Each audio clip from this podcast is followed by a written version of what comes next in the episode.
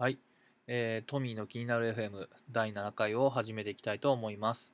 このポッドキャストは主にハードウェア、IT などのテクノロジー情報やビジネス情報で気になったトピックを中心に話していくポッドキャストです。また最後にこれやってみた的なものを簡単にご報告させていただきます。あくまで個人での意見や情報になりますので、間違っていましたら、E メール等でご指摘いただけたら幸いです。これ収録は4月の、えー、10日なんですが、えー、そうですね、え、緊急事態宣言が発令されて、えコロナウイルスがまだまだ収まりそうにない雰囲気ですね。えハードウェアの展示会で重要な展示会が、えありまして4月開催だった春季香港エレクトロニクスフェアというのがあるんですけど、えこれが7月に延期になってます、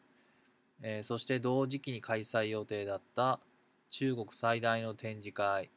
の広東フェアもついに、えー、延期になりました。これ発表があったのは、えー、23日前なんですけどなんとですね6月下旬にオンライン開催するという、えー、驚きのアナウンスがありました。なので中止ではないということですね。これどういうふうに開催するつもりなのかちょっと謎なんですけどあの VR, VR で開催する気なのかアリババのように企業ごとのウェブサイトを集めた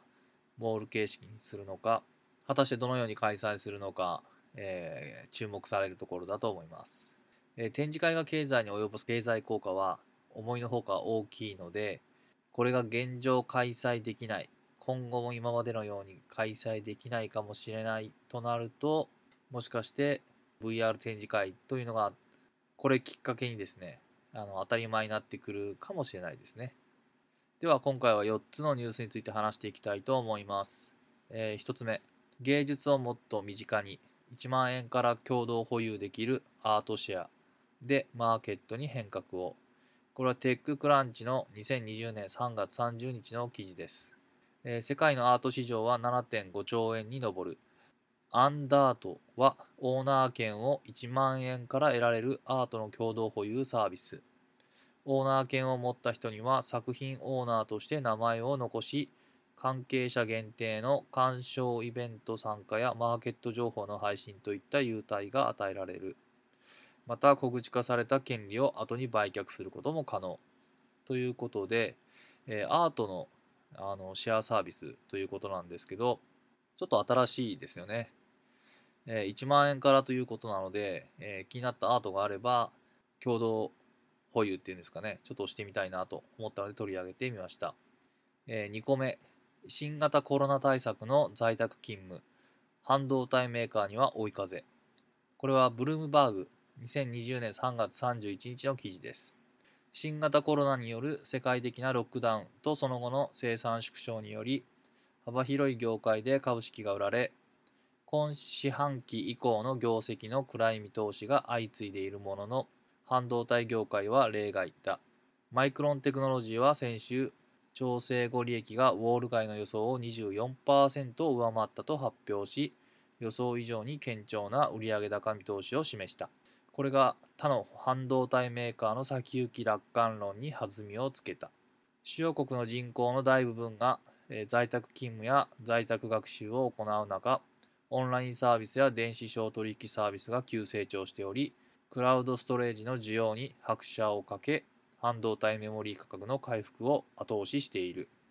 えー、景気が悪くなっているので、えー、全体的に株価が下がっている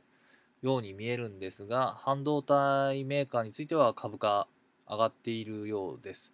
実際にですね、身の回りの、えー、もので言うとですね、SD メモリーですね、えー、これ実際に価格上がってます。で、これは、まあ、供給が逼迫している、あのまあ、コロナのせいでですね、物流が止まっているなどで逼迫しているからというのもあるとは思うんですが、このニュースのように中長期的にも上がっていくのかもしれないです。3つ目、日本語対応した AI 活用、DeepL 翻訳を使ってみた。自然な翻訳の精度がすごい。えー、これは Engadget 3月24日の記事になります。え、ドイツのスタートアップ企業 DeepL が3月19日、翻訳サービス DeepL 翻訳が日本語と中国語に対応したと発表しました。DeepL 翻訳は2017年8月に公開されたニューラルネットワークを用いた翻訳サービス。世界初の訳文検索エンジンを公開したリングイを前身としており、そのリングイのデータも DeepL の機械学習に生かされているとのことです。これ私も試してみたんですけど、大変精度が高いですね。あの、こなれた翻訳結果を返してくるので、これ Google 翻訳とか使ってた方だと結構感激するんじゃないでしょうか。これ日本語、中国語もやってみたんですが、これも結構精度が高くてですね、ネット上にあるあのフリーの日本語、中国語翻訳サービスよりはこちらの方が精度が高いと思います。興味ある方はぜひ使ってみてください。で、最後4つ目、Zoom。北米のウェブ会議の暗号キーを誤って中国データセンター経由にした問題について説明。えー、これ IT メディア、えー、2020年4月5日の記事です。ウェブ会議サービス Zoom を運営する米、アメリカ Zoom ビデオコミュニケーションズの創業者で CEO のエリック・ユアン氏は4月3日、一部の北米でのウェブ会議が本来接続するはずのない中国のデータセンターを経由した可能性があることを認め、この問題を修正したと語った。また、エンドツーエンドの暗号化を主張していることに関し、シチズンラボは政府や医療関係者、機密情報を持つ企業など強力なプライバシーと機密性を必要とする場合は現時点で Zoom を利用しないことを強く勧めた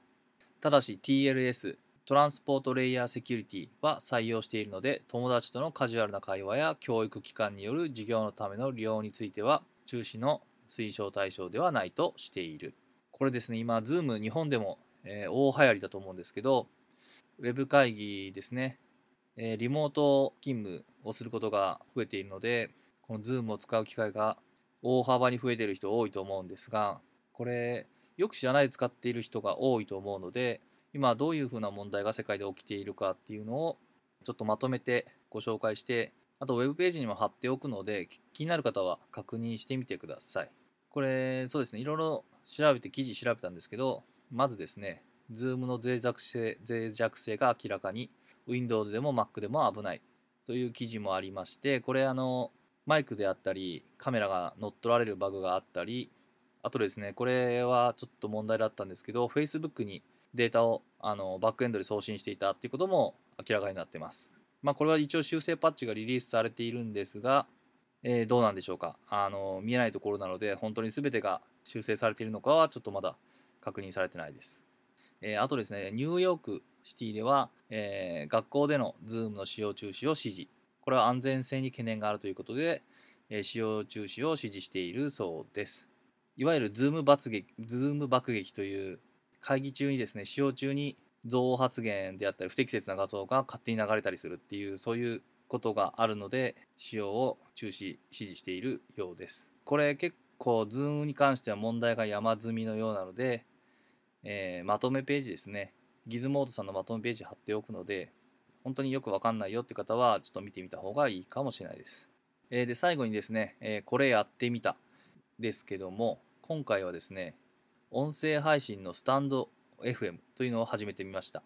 これですね、すごい便利でですね、スマホのアプリで簡単に録音、編集、配信までができるようになっていまして、え、とても便利でした。このポッドキャストと同じ、えー、気になる FM という名前であの配信しているので、えー、よかったらフォローしてみてください。では次回の放送もよろしくお願いします。